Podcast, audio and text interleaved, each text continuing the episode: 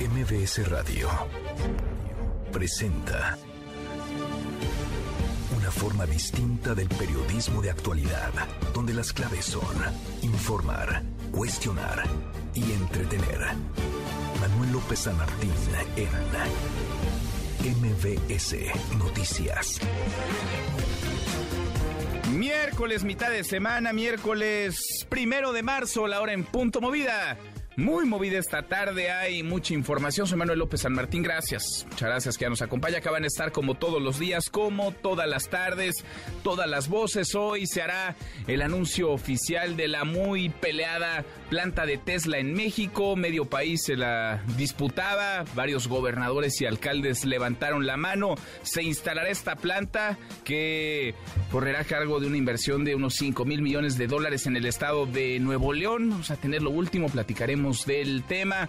Amaga el presidente de la Cámara de Diputados, Santiago Krill, si el presidente no publica el plan B, no publica la segunda parte del plan B de reforma electoral en 30 días, lo haremos nosotros. Vamos a platicar con Krill, con Santiago Krill y el gobernador, el exgobernador de Tamaulipas, Francisco Javier García Cabeza de Vaca. Parece que ya la libró. Tendremos una charla con él esta tarde. Mucho que poner sobre la mesa. Tarde arrancamos con las voces y las historias de hoy.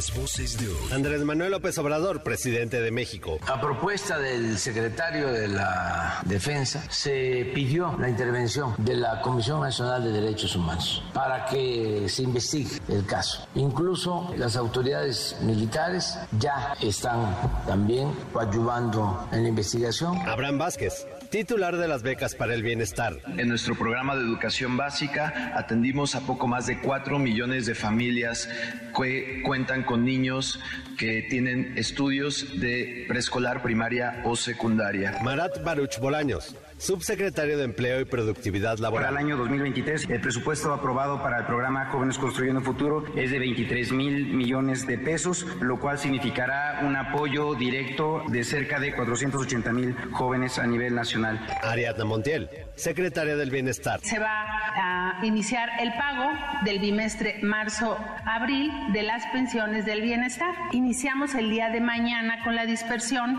lo distribuimos por letra para dar una mejor atención en las sucursales. Son las voces de quienes hacen la noticia, los temas que están sobre la mesa y estas las imperdibles eh, de miércoles, mitad de semana. Vamos, vamos con la información.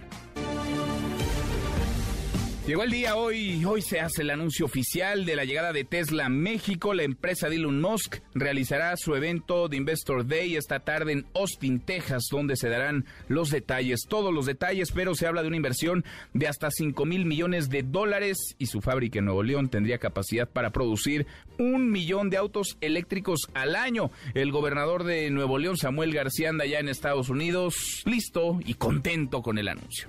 Buenos días, espero estén igual de contentos que yo. Estamos en Austin, ahí se ve el Capitolio.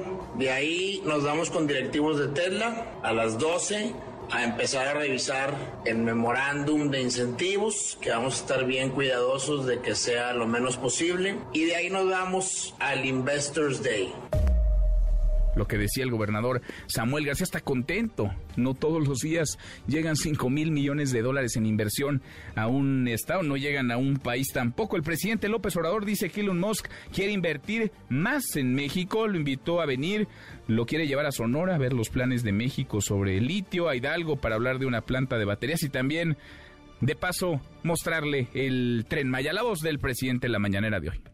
Hablé del plan Sonora con él y quedamos, bueno, en resolver esto de Monterrey. Luego va a enviar a sus técnicos para dar respuesta a los compromisos, a la petición que les hicimos para el caso de Nuevo León relacionados con el agua. Vienen sus técnicos. Me están pidiendo que yo les diga cuándo puedo recibirlos con ese propósito. Y luego, porque lo invité, quiere venir él, también me mandó a, a, decir que si cuando estimo yo, ¿no? Que podríamos hacer un recorrido por el país. Hoy voy a ver la agenda para ver cuándo viene y si estoy pensando, si él lo considera y si decide también venir, bueno, me mandó a decir que quiere venir. Estoy pensando en que vaya a Sonora.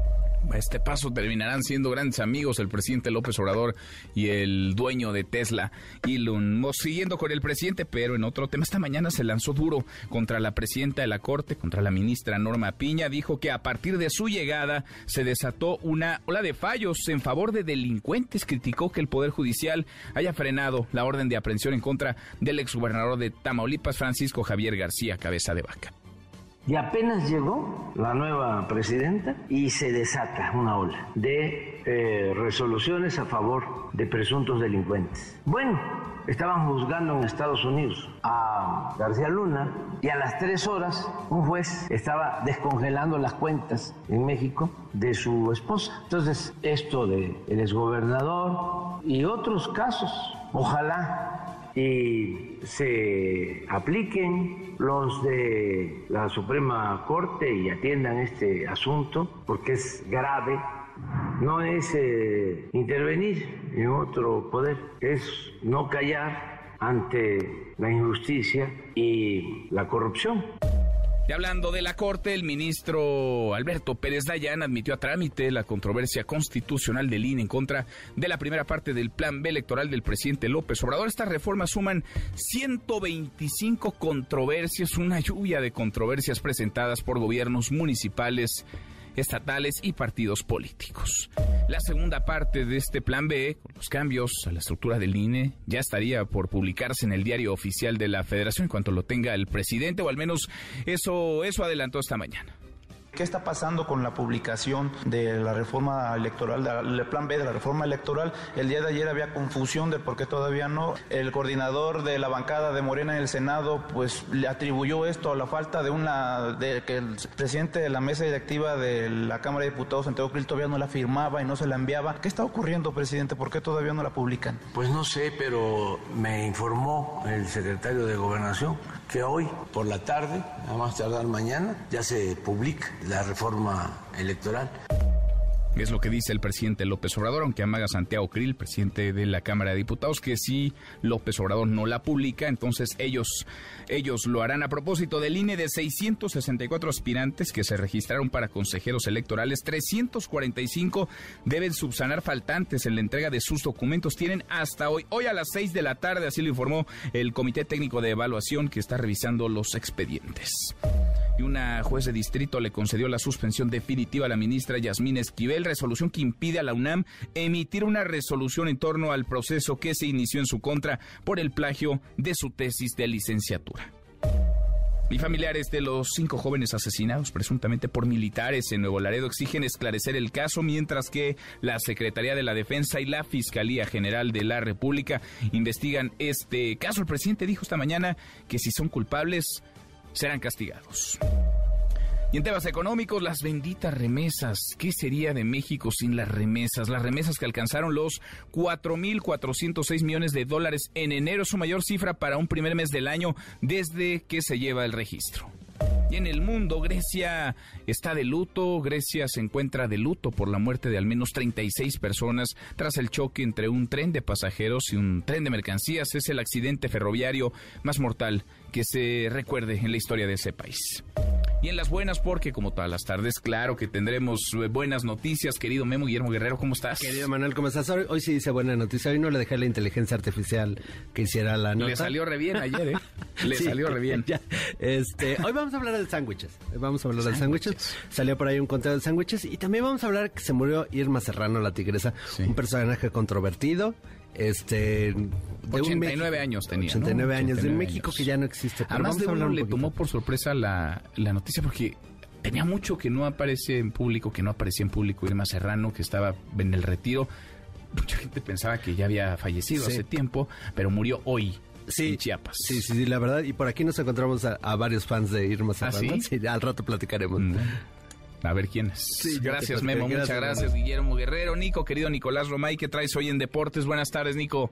Querido Manuel, ¿cómo estás? Me da muchísimo gusto saludarte. Hoy hablaremos de la Copa del Rey, las semifinales de ida entre Osasuna y Atlético de Bilbao y mañana el gran clásico Real Madrid contra Barcelona. Habrá que platicar de eso y mucho más. Saludos. Abrazo grande, Nico, Nicolás Romay con los deportes. Hasta aquí el resumen con lo más importante del día. La nota hoy, hoy está en Austin, Texas porque allá se hará el anuncio oficial y se darán detalles de la planta de Tesla que se va a construir y va a comenzar a operar pronto en Nuevo León. Ayer nos adelantaba la subsecretaria de Asuntos Multilaterales, Hechos Humanos y Asuntos Multilaterales de la Cancillería, Marta Delgado, que en menos de un año esa planta estará operando una inversión que ronda los 5 mil millones de dólares, una planta que generará un montón de empleo, de derrama económica, de prosperidad, una, una planta en la que se busca construir hasta un millón de autos, hasta un millón de vehículos cada año. De eso queremos platicar con ustedes esta tarde. La instalación de Tesla en Nuevo León se da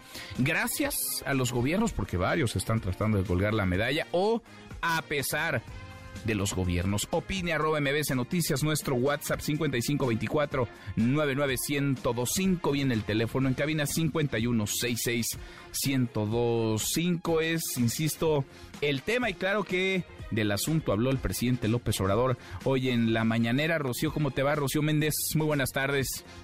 Buenas tardes, Manuel. Aquí es, aquí en Palacio Nacional, el presidente Andrés Manuel López Obrador refrendó que Elon Musk está interesado en invertir más en nuestro país. Vamos a escuchar al primer mandatario.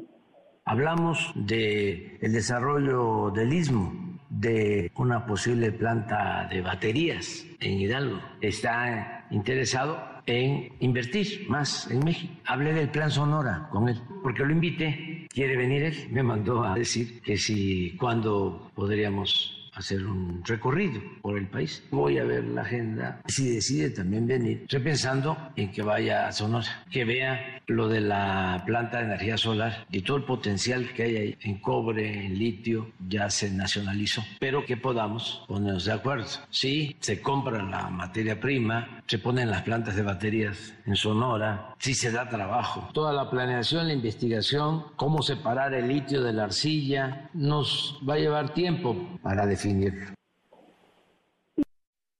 automotriz de Tesla en Nuevo León. Esto fue lo que dijo el presidente de la República, Manuel. El humor fue muy receptivo, estaba muy interesado en la comunicación entre nosotros. Tratamos el tema de la planta automotriz en Santa Catarina, en Nuevo León, y la necesidad de que ellos ayuden ante la falta de agua, su compromiso de que van a ayudar. Quedamos en resolver esto. Va a enviar a sus técnicos para dar respuesta a los compromisos relacionados con el agua. Esta misma planta es probable que la terminen cuando ya no esté yo de presidente. Ojalá y sea antes, ¿no? Pero eso no importa. Dejamos encaminado todo el proceso de transformación. Manuel, es el reporte al momento. Gracias, muchas gracias, Rocío. Buenas tardes. Muy buenas tardes. Una inversión enorme, una inversión que rondará los 5 mil millones de dólares. Me imagino que están contentos y, cómo no, en Nuevo León. Judith Medrano. Judith, qué gusto escucharte. ¿Cómo estás? Hola, ¿qué tal, Manuel? También te quiero saludar con mucho gusto e informarte que la cercanía con los Texas y la mano de obra calificado fueron cruciales para que Elon Musk decidiera instalar su Chica Factory en Nuevo León tuvimos la oportunidad de platicar con la subsecretaria de Asuntos Multilaterales y Derechos Humanos de la, de la Secretaría de Relaciones Exteriores, Marta Delgado, y ella mencionó una entrevista exclusiva para MBS Noticias desde Austin, Texas, y a unas horas de este anuncio oficial de la inversión estadounidense en México, que al menos la mitad de los ingenieros que elaboran el armadora estadounidense son mexicanos, y muchos de ellos egresados de universidades asentadas en Nuevo León. ¿Qué fue lo que dijo Marta Delgado? Manuel, te invito a escuchar. Dijeron ellos, wow, o sea, eh, son egresados muchos del, del y de varias entidades federativas, de ingenierías también, de universidades públicas de México. Pues esa fortaleza que es poco común, ¿no? Que, que digamos, ay, no, pues México por su calidad en la educación, bueno, pues en este caso sí, la ingeniería mexicana las condiciones que puso Tesla para invertir, pues estuvieron tener un terreno de mil hectáreas que fuera privado. Este debiera tener uso de suelo industrial, que estuviera cercano a una zona metropolitana, que tuviera acceso a centros de salud, seguridad y una infraestructura de comunicación con aeropuertos, carreteras y vías ferroviarias. Otra de las entidades que ofrecían similares condiciones, fueron el Estado de México, Puebla e Hidalgo. El gobierno federal les ofreció este acompañamiento desde febrero de 2022 cuando iniciaron las charlas con el dueño de la armadora. Pero la inversión inicial de 5 mil millones de dólares y que podría ser de hasta 10 millones o más, no solo va a beneficiar a Nuevo León, sino a otras entidades relacionadas con la cadena de valor. ¿Cuáles serían esas empresas? ¿Cuántas son, Manuel? Marta Delgado nos explica. Son 127 diferentes empresas las que están en la cadena de suministro de, Tesla en México. A raíz de esa llamada, iniciamos de conocer Tesla está buscando un sitio para poner una gigafactory, una planta masiva de producción de vehículos eléctricos. Iniciaron estas conversaciones el 8 de febrero del año 2022, en donde ya la empresa tenía más o menos definido exactamente cuáles eran sus necesidades. Que Tesla pues no solamente se va a instalar en Nuevo León, sino que también contempla la creación de una planta para baterías eléctricas, esto en el centro del país. ¿En qué estado, Manuel? Todavía no se menciona, pero vamos a estar muy pendientes hoy a las 3 de la tarde cuando se dé más información respecto a esta, eh, pues a esta eh, pues inversión histórica que va a realizar y que ya nos comentaba Marta Delgado desde Austin, Texas, en exclusiva Noticias. Gracias, Judith, muchas gracias. Te mando un abrazo, Manuel. Otro de vuelta, muy buenas tardes. Sí, una inversión enorme que ronda los 5 mil millones de dólares. Eh, todo mundo quería la planta de Tesla en su estado, en su ciudad. Varios gobernadores, alcaldes levantaron la mano. Ganó Nuevo León. Le agradezco estos minutos a Luis Miguel González, director editorial del Economista. Querido Luis Miguel, ¿cómo estás? Encantado de estar con ustedes. Gracias, muchas gracias Luis Miguel. ¿Por qué es importante la llegada de Tesla a México? Eh, primero, porque es una empresa que es sinónimo de futuro. Estamos hablando de una empresa automotriz, de una empresa tecnológica, de una empresa que está en el en esta industria de digamos de minera de alto rendimiento con las baterías de litio, pero sobre todo es futuro. Tengo la impresión que parte de lo que nos pasó como país es lo que ocurre en los mercados con Tesla y es sucumbimos un poco a la magia de la empresa, a la mercadotecnia de Musk y se nos olvidó por un momento que aparte de Tesla, pues tenemos grandes empresas en el sector automotriz, en el sector tecnológico funcionando en México. Sí es muy importante, pero yo diría es tan importante como otras empresas que están en el país y las que hay veces damos por sentado.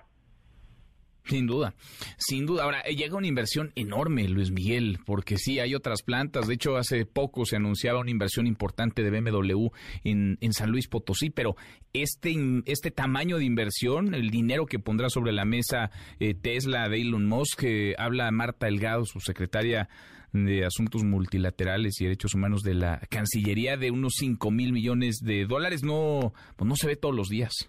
Totalmente. Hay que recordar, Manuel, son 5 mil ejercer en un periodo todavía por definir. Aparentemente el primer tramo estaría más pegado a los mil, mil quinientos, que siguen siendo cifras enormes. Y ponerlo en comparación, cuando decías no se ven todos los días, la última vez que el sector automotriz anunció una inversión de 5 mil millones fue General Motors en 2013. Y era un plan de inversiones a varios años. los días que es prácticamente un anuncio estos por décadas. Por décadas, sí. Ahora, medio país se la peleaba, ¿no? Todo el mundo la quería. ¿Qué piensas de la ubicación? ¿Qué piensas y por qué Nuevo León, pese a lo que dijo el presidente en semanas recientes, hace unos días incluso, Luis Miguel decía, pues si no hay agua, imposible, no les vamos a dar permiso, no les vamos a dar autorización. Luego vino la videollamada con Elon Musk y las cosas cambiaron, ya llevaban un camino recorrido en Cancillería y también el gobierno de Samuel García. ¿Qué, qué opinas de la, de la ubicación? Eh, hay que reconocer, Nuevo León tiene argumentos para ser llamada la capital industrial de México. y de, en dónde pones al Estado de México, dónde pones a Jalisco, dónde pones a Baja California, a Chihuahua, pero Nuevo León, eh, en este caso, como en otros, tiene, tiene algunas cosas más. Yo diría, cuando hablamos de clúster, hablamos de densidad de un tejido industrial, esta famosa triple hélice donde está gobierno, donde están empresas y donde están universidades, eh, ya tiene una historia de atracción exitosa de inversiones en empresas que, insisto, no solo sector automotriz, es tecnología, es procesamiento de metales, minerales. En todas esas, Monterrey tiene palomita. No me parece un disparate tener, poner énfasis, poner la lupa a qué está pasando con los recursos naturales en la zona norte del país. Es más atractiva para inversiones, pero también es la zona en donde se expresa mejor este estrés hídrico que tiene nuestro país. Es decir, prácticamente no hay agua y se trata de ciudades o de zonas metropolitanas que están creciendo muchísimo, que están jalando pienso, no es la fábrica solo, sino la gente que se puede trasladar para vivir cerca de ahí, que a su vez va a demandar servicios públicos.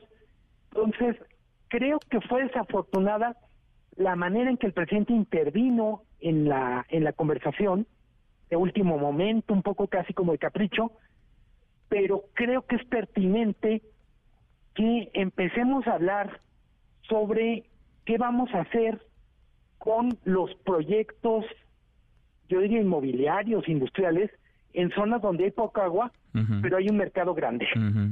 Ahora parece que el presidente López Obrador ya quiere Elon Musk de mejor amigo, invita a venir, lo quiere llevar a Sonora a ver los planes de México sobre el litio, Hidalgo para hablar de una planta de baterías, eh, lo quiere llevar al tren Maya, Luis Miguel, ¿le sirve, no le sirve una relación con un empresario de estas dimensiones, de estas características, dueño además de Twitter, eh, que no se nos olvide?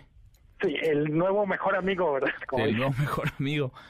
Eh, a ver, creo que Musk en los últimos dos años ha, recorrido toda la montaña rusa de sentimientos de admirado a odiado, de confiable a, sospechoso. Yo diría, en cualquier caso, es alguien que representa algunas de las empresas más interesantes del mundo, yo también diría, ojalá que este esfuerzo, que esta cercanía se tenga con empresarios que no son tan glamorosos, pero que también pueden aportar su, su, su ladrillito, su granito de arena o su lingote. Exacto. Es El, el, la esencia del buen empresario es generar retos y resolverlos. Y eso implica trabajar en colaboración con el gobierno en donde hay cooperación y donde no necesariamente van a pensar igual, pero hay respeto y sobre todo resultados en favor de la sociedad. A mí me, gusta mucho el desenlace de lo de de lo de Tesla en Nuevo León, porque en el fondo tengo la impresión que algo aprendió el presidente de este diálogo y si, si va a aprender más llevándoselo a Sonora, al Tren Maya, pues literalmente que le pone departamento en Palacio. o, en, o en el Tren Maya, en alguna estación del Tren Maya, no sé, quizá en, ¿qué te gusta? Campeche, ahí cerca de Laida Sansores, o no sé, no sé si eso le suena demasiado una estación con estudio de televisión. ¿Te imaginas? En una de esas, ¿no? Para, para que desde ahí se manejen otras cosas o que desde ahí se pueda tuitear libremente. La instalación de Tesla en Nuevo León, Luis Miguel, gracias a los gobiernos o a pesar de los gobiernos las dos cosas. Sí. Gracias y a pesar. Pero creo que además el papel, finalmente el gobierno, y me refiero al gobierno local, el gobierno federal, no solo, no solo están como meseros para tomar comanda, están para expresar lo que, pues lo que desde el punto de vista más complejo de, de la política pública se requiere. Claro. La empresa expresa lo que necesita pone en la mesa lo que puede aportar y el gobierno dice, oye, además de lo que tú quieres y necesitas, pues fíjate que están estos reglamentos, están estas leyes, en esto sí puedo y en esto no.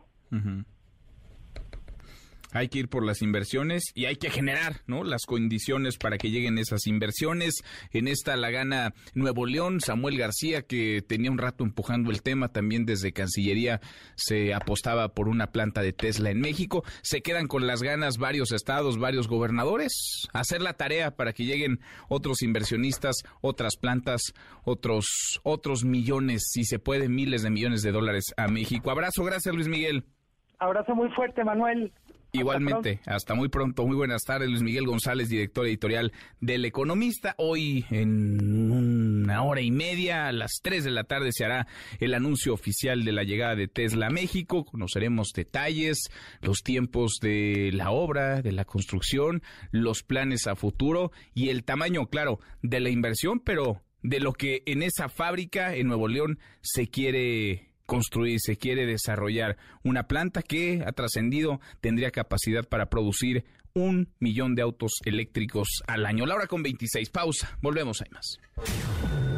Siga a Manuel López San Martín en redes sociales.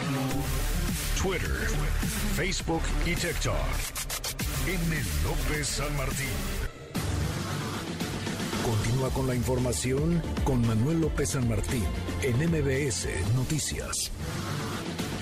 MBS Noticias con Manuel López San Martín. Continuamos. Seguimos casi, llegamos a la media la hora con 29. El plan B de reforma electoral hay que dividirlo en dos. La primera parte, que ha sido duramente ya impugnada por muchas personas, por varias instancias, por distintas instituciones, gobiernos municipales, partidos políticos y el plan B que aún no se publica. A ver, sobre la, sobre eh, la primera parte del plan B de reforma electoral. René Cruz, René, ¿cómo te va? Muy buenas tardes.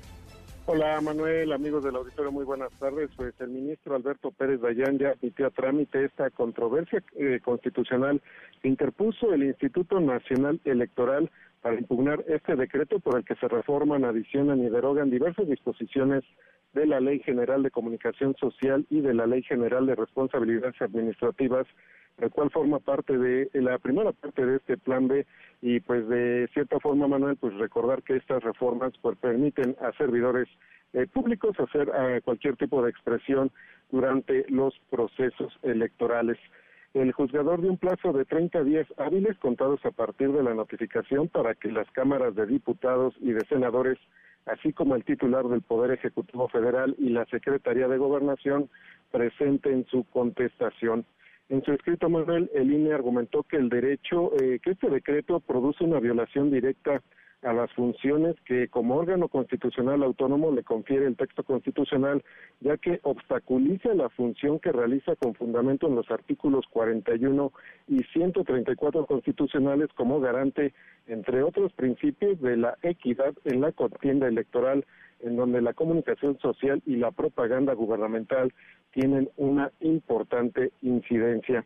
Asimismo, Manuel, eh, pues Pérez Dayán eh, le negó la suspensión a Marco Antonio Bonilla Mendoza, quien es presidente municipal de Chihuahua, quien argumentó que estas adiciones de los párrafos tercero y cuarto al artículo 26 de la Ley General de Comunicación Social le generan una afectación directa en su autonomía presupuestaria, mientras que los poderes legislativo y ejecutivo se extralimitaron o desbordaron las facultades que tienen encomendadas constitucionalmente.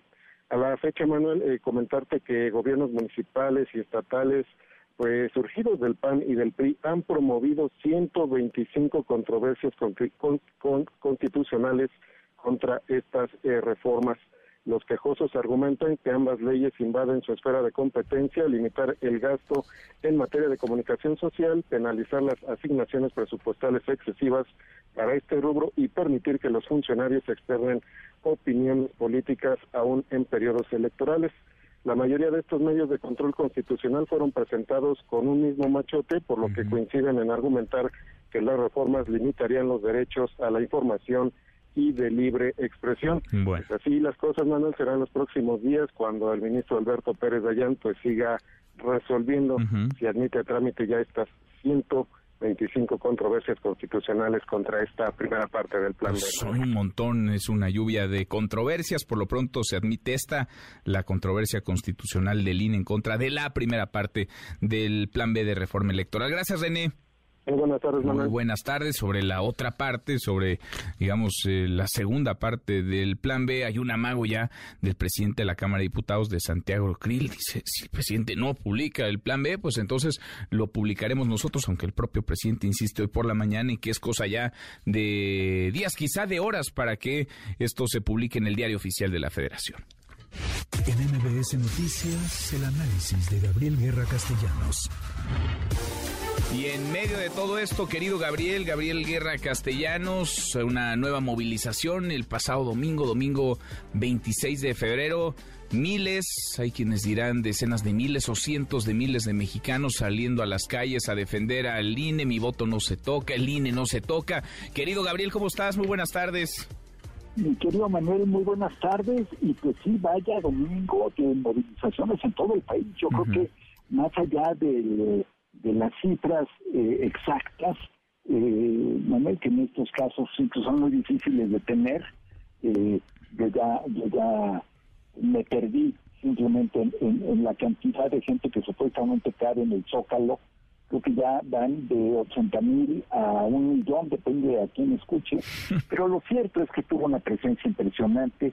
La movilización del domingo es algo que hay que reconocer y hay, y hay que aplaudir también, porque yo creo que, eh, que la gente salga a la calle a manifestarse, a expresarse, a exigir, eh, pues es algo muy saludable para una democracia.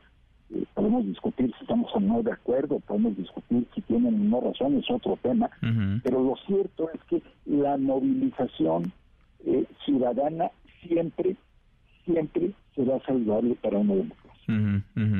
Siempre sana, siempre saludable que se escuchen las voces distintas, que salgan a las calles, digamos, el arco iris, el abanico de, opiniones que confluyen en, en, nuestro país. Eso no ocurre, hay que decirlo, Gabriel, eso no ocurriría en un régimen autoritario, dictatorial, y mucho menos de la manera pacífica en la que sucedió, porque salieron miles y no se rompió un vidrio, todos, así como salieron, volvieron a sus casas.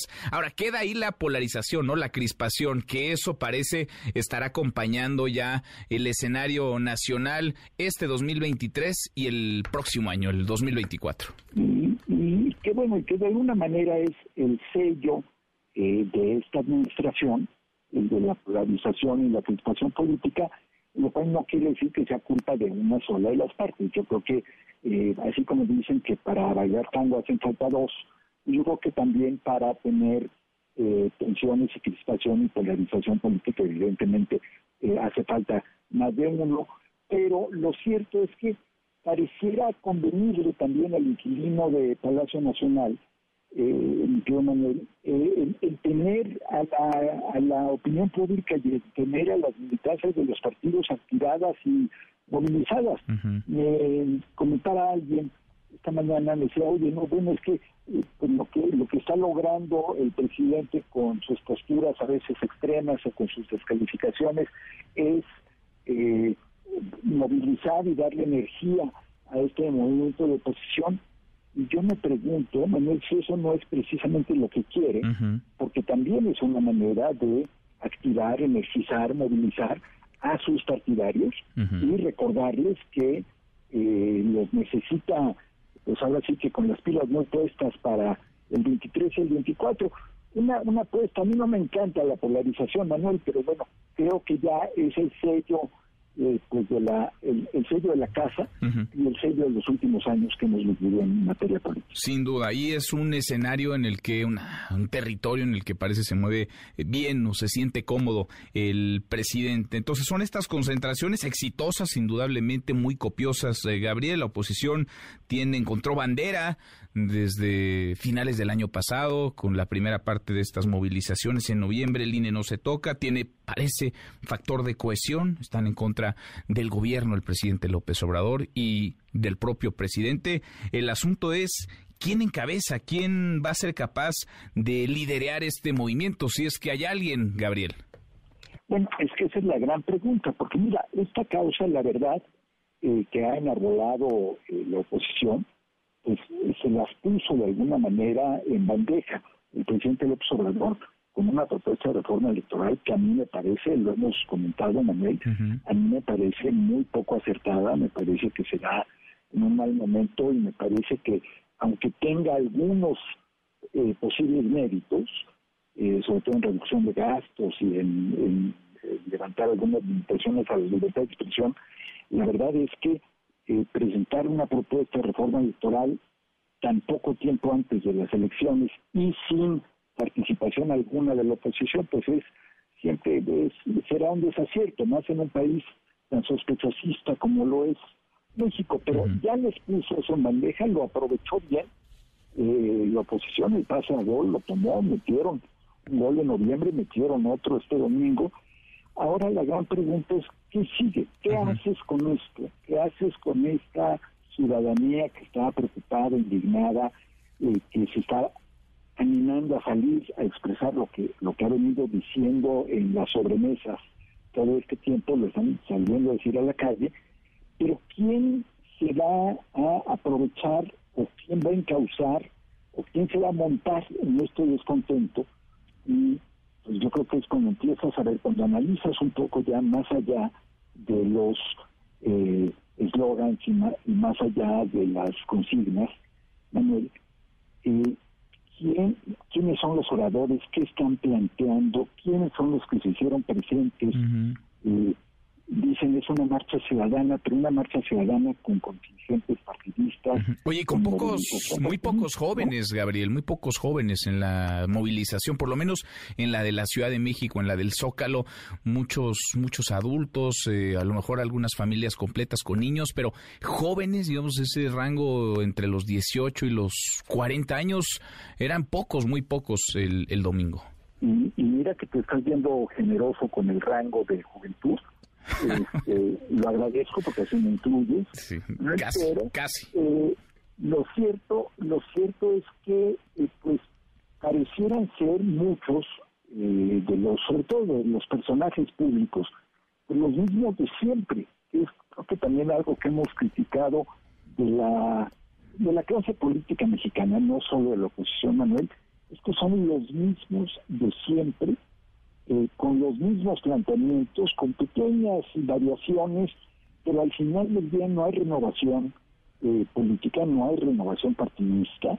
Y estamos viendo también que lo que supuestamente es un movimiento de defensa del INE y de la democracia, pues muy rápidamente lo, lo expresó Beatriz Pajés en su discurso, en una convocatoria a crear una especie de frente opositor o de frente electoral y ahí es cuando empiezas a decir, bueno, eh, pues quiénes son los que se van a querer beneficiar de esto. Sí, sí, sí. ¿Quiénes, ¿Quiénes son los oportunistas que se van a tratar de montar o que se están montando ya en esto que es un sentir ciudadano, genuino, pero hay mucho, mucho oportunista merodeando por ahí, Gabriel? Hay mucho oportunista, hay mucho impresentable también, hay que decirlo, Manuel. No todos los que salieron, la enorme mayoría de los que salieron a marchar, yo creo que están auténticamente preocupados por la democracia y creen eh, sinceramente que el INE eh, no debe ser tocado, pero también hay una serie de oportunistas, hay una serie de personajes que lo, que menos representan es a la democracia y muy rápidamente nos estamos dando cuenta también, pues como dicen los este, en los clásicos de qué lado más que la iguana, quién quiere qué, quién está tratando eh, de convertir esto en una plataforma, en un para una candidatura eh, a algún puesto de elección popular o para tratar de sobrevivir electoralmente. eh, veíamos el, contingente de, por ejemplo, el PRD. eh, dices, bueno, eh, pues hay más gente marchando que militantes. me decía esa, esa Chabot el, el pasado lunes, había un contingente conformado por una parte del PRD, no muy amplio, y le decía yo, no, no, no era una parte del PRD, es todo lo que queda ya en el PRD, el PRD que se ha achicado, ya es el, pues es el chiquito, el hermano chiquito de la Alianza Va por México. De la, Alianza y, y que está como en aquella película de de Benjamin Button que se hacía cada vez más joven o cada vez más chico, ¿no? Parece, parece que está en esa ruta. Pero también vemos a personajes eh, que pues, son lo más contrario a la, lucha histórica por la democracia en México, también montándose sobre esto. No, no deja de haber un elemento ahí pues, perverso, me parece. Pues eh, yo sé que la política es de, también es de oportunismo, yo sé que también es de sacar provecho de las circunstancias, pero pues tampoco Sí, eh, decían las abuelitas que, es bonito el encaje, pero no tan ancho, ¿no? sí, o mucho ayuda el que no estorba. A veces personajes como Alito, por ejemplo, que ya estaba en esta marcha, el dirigente nacional del PRI, eh, beneficiarían más a la causa si no se presentan. Pero bueno, los, los rebasa, está en su ADN montarse, subirse en causas que por legítimas que sean, llevan un sesgo, pueden tener lucro y así tratan de capitalizarlo. Querido Gabriel, qué gusto escucharte. Acá nos oímos la próxima semana.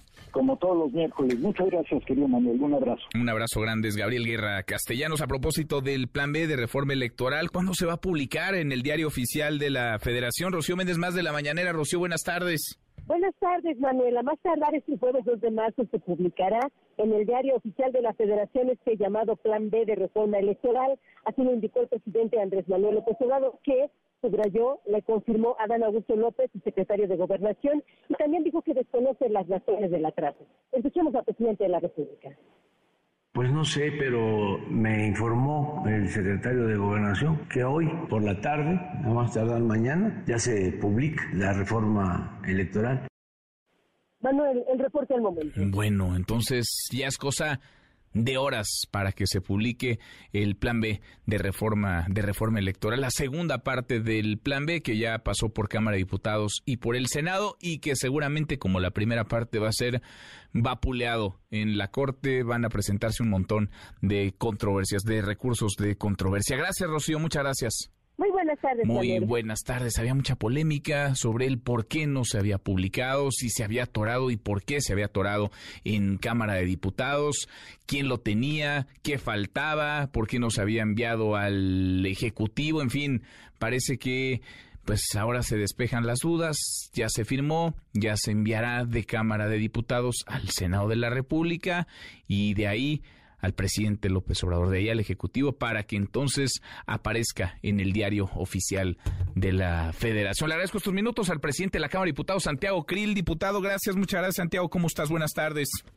Manuel, muy buenas tardes, gracias por la invitación. Al contrario, muchas gracias por platicar con nosotros. ¿Se atoró, no se atoró? ¿Por qué se había retrasado? Si es que se demoró el plan B que se avaló en Cámara de Diputados y después en el Senado. ¿Cuál es, digamos, el estatus en el Congreso de este plan B de reforma electoral? Mira, eh, eh, yo creo que fue falta de información de los senadores. El, documento ya se suscribió desde ayer por la mañana, ya se envió.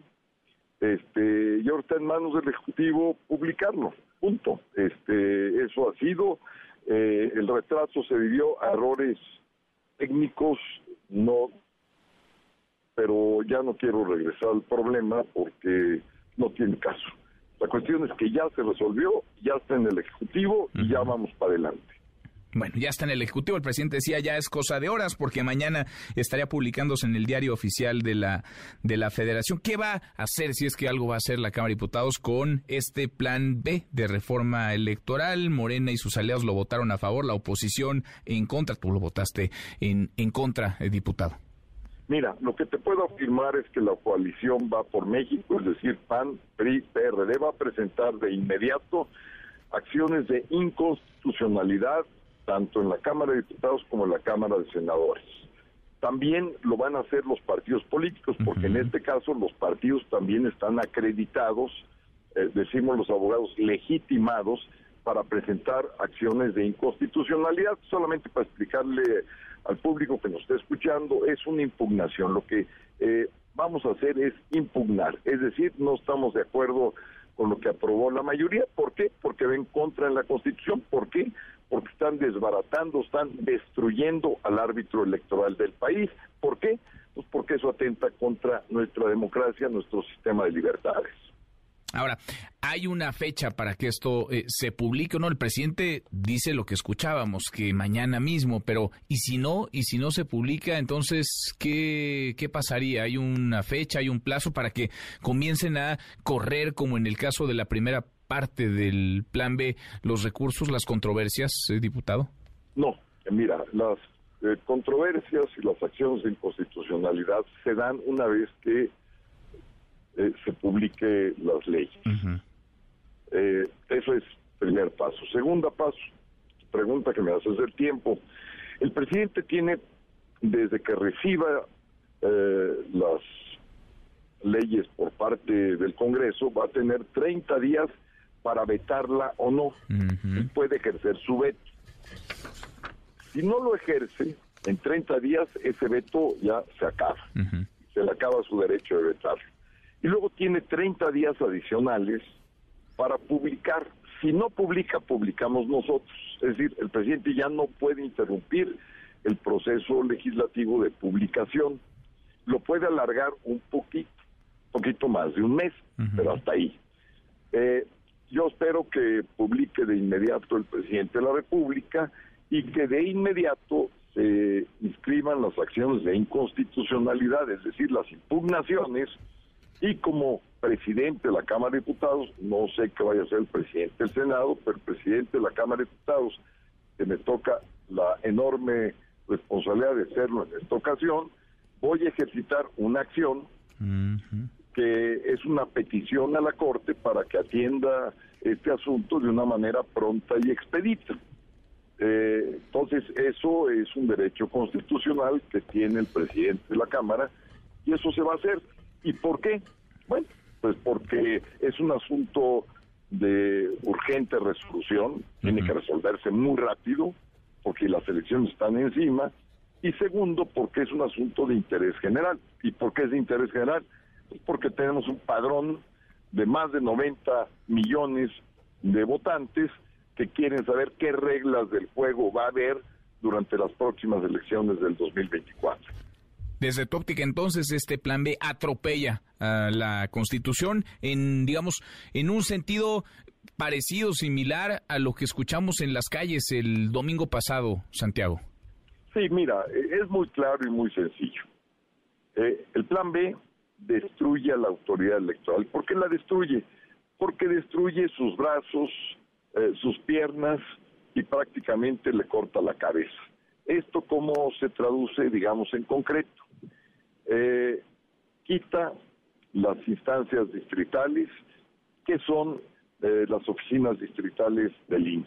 Son donde tú vas a sacar tu credencial de elector, son las que escogen dónde debe estar la casilla, si es una escuela pública, son las que distribuyen los paquetes electorales, son las que capacitan a los integrantes de las mesas directivas de casilla, al presidente, a los secretarios, a los escrutadores, son las que promueven el orden el día de la votación, las que reciben los paquetes electorales, la que, las que atestiguan eh, eh, que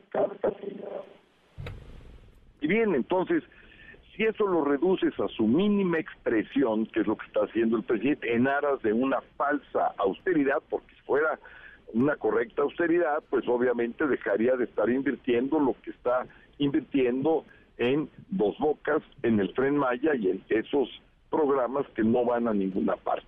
Bueno, lo quiere hacer, nosotros no lo vamos a permitir no lo van a permitir. Entonces, en cuanto se publique, vendrá esta acción de controversia, de controversia constitucional ante la Suprema Corte de Justicia de la Nación, por lo pronto de la mesa directiva de la Cámara de Diputados. Santiago, diputado, muchas gracias, gracias como siempre. Manuel, a ti muchas gracias y un fuerte abrazo para ti y el auditorio. Igualmente, otro regreso. Muy buenas tardes. Es Santiago Krill, presidente de la mesa directiva en Cámara de Diputados. Diez para la hora. Pausa. Volvemos. Hay más. Redes sociales para que siga en contacto: Twitter, Facebook y TikTok. M. López San Martín. Con la información con Manuel López San Martín en MBS Noticias. Ya estamos de regreso. MBS Noticias con Manuel López San Martín. Continuamos. Los numeritos del día. Citlali Sáenz, Citlali, qué gusto, qué gusto saludarte, ¿cómo estás? Gracias, Manuel. Buenas tardes a ti, buenas tardes también a nuestros amigos del auditorio. Te comento cómo están operando en este momento los principales indicadores en Estados Unidos y en México. El Dow Jones Industrial está ganando 0.14%, sin embargo pierde el Nasdaq 0.13%. Gana también el S&P BMW de la Bolsa Mexicana de Valores 1.32%, se cotiza en 53.465.68 unidades. En el mercado cambiario el dólar en ventanilla bancaria se compra en 17 pesos con 54 centavos, se vende en 18 pesos con 56, el euro se compra en 19 pesos con 7, se vende en 19 pesos con 61 centavos. Finalmente te comento que la criptomoneda más conocida, el Bitcoin, al momento se compra en 429.870 pesos por cada criptomoneda. Manuel es mi reporte. Gracias, muchas gracias, Lali. Muy buenas tardes. Economía y finanzas. Eduardo Torreblanca. Lalo, qué gusto, qué gusto saludarte. ¿Cómo te va? Gracias. Gracias, Manuel. Me da mucho gusto poder saludarte y poder saludar a las personas que nos atienden. Gracias, buenas tardes. Muy buenas tardes. Es oficial, Tesla llega a México, instalará una planta en Nuevo León y hay varios queriendo colgarse la medalla de Tesla en México. Lalo, ¿de quién es realmente el mérito? Lo preguntábamos. ¿Es gracias a los gobiernos, a algún gobierno o es a pesar de los gobiernos? ¿Cómo lo ves? bueno, yo creo que sí ha habido una claridad en cuanto a muchos gobiernos de los estados, gobiernos federales, que han puesto interés en este asunto. Eh, pero quien pregunta quién hay que agradecer de hoy, ah, eh, pues me parece que desconoce la historia de los clústeres automotrices que existen en 12 estados del país que abarcan a 38 plantas productivas. La primera planta, recuerdo, según haber leído, en 1925 la firma Ford llegó eh, pero después ya dos épocas son muy importantes para la formación de esos clústeres automotrices en los estados. En, la época de 1940, 1970, su pretexto de la sustitución de importaciones fue muy importante y la segunda, la, la primera generación del acuerdo de libre comercio con Canadá y Estados Unidos entre 1994 y el año 2000. Tesla no viene accidentalmente a México ni porque está cerca de Estados Unidos, viene a un país que ya es el quinto productor y exportador de automóviles ligeros, tiene suficientes acuerdos comerciales con Europa, con Norteamérica, con Sudamérica, con Asia. Las empresas proveedoras de autopartes están ya en México, no van a venir, ya están la inmensa mayoría de ellos. El talento del trabajo y de la mano de obra mexicana que es tan importante en esta industria, yo creo que el agua es lo de menos, porque se planta, se pone una planta tratadora y se acabó el problema. Viene por los activos, los activos que ya tiene nuestro país y que se han establecido a lo largo de muchas décadas y de coincidencia y continuidad de las políticas públicas de varios estados del país. Eh, qué curioso, entramos a una nueva generación de la producción automotriz, los autos eléctricos y terminamos eh, también la época fósil, instalando una refinería, ¿no? Qué curioso y coinciden esas dos partes de una historia que ya después, eh, ojalá tengamos la posibilidad de ver eh, concluida y ver la primera generación de lo Tesla de Nuevo León, será muy importante presenciar esa época. Ojalá, ojalá, Lalo, la veamos, o sea conocer los detalles de la inversión que rondará los 5 mil millones de dólares, el tiempo de construcción, el tiempo de la obra y la capacidad de producción. Se habla hasta de un millón de automóviles cada año en esa, en esa planta. Lo veremos también, por supuesto, cuántos empleos directos, indirectos podrían generarse, pero es una buena, es una muy buena eh, noticia. ¿Lo tenemos, tenemos postre? Claro que sí. El primer, el primer automóvil que llegó a territorio mexicano es, fue uno de la Unaigelville Ah, eh, en, el año de 1895, hace 128 años, en enero de 1895, fíjate, tenía una potencia de 12 grandes caballos de fuerza y alcanzaba una velocidad máxima de 12 kilómetros por hora. Mira nomás. Hijo, qué buen dato. Abrazo grande, Lalo. Gracias, buenas tardes y buen provecho. Muy buenas tardes, Laura. En punto tenemos, como todas las tardes, claro que tenemos buenas noticias. Gracias, Manuel. Con fecha del mañana te doy mi despedida. Y que se muere la tigresa Irma Serrano, actriz, cantante, política, empresaria y más. Si yo a tu edad hubiera estado así, me mato primero. Tal vez usted sea muy joven y solo conoció a la tigresa por sus escándalos en los últimos años. Pero cuando ella era chamaca, uy, no había quien se resistiera a esta mujer que lo mismo anduvo con actores que con ciertos personajes de la política nacional, algunos más jóvenes que ella. Como que buscaba yo protección. Él me quería mucho, me consentía mucho. ¿Quién es el hombre del puro? Es Manuel Villafuerte. Actuó con el santo, toda extravagante. Dicen que en su casa tenía una cama de Carlota y el piano de Maximiliano, pinturas de Diego Rivera y hasta un comedor que estaba en Los Pinos. Símbolo de un México que ya no existe. Descansa en paz, Irma Serrano. 15 años tenía Martina cuando su amor me entregó. A los 16 cumplidos, una traición me jugó. Pero bueno, pasemos a cosas más amables. Sandwich, sandwich, sandwich. Salió el top 50 de los mejores sándwiches del mundo. Hay que decir que cuando se hace el top de sándwiches, se toman en cuenta todos aquellos alimentos que usan pan como elemento principal. De tal manera que lo que usted y yo conocemos como torta cubana también entraría en esta denominación.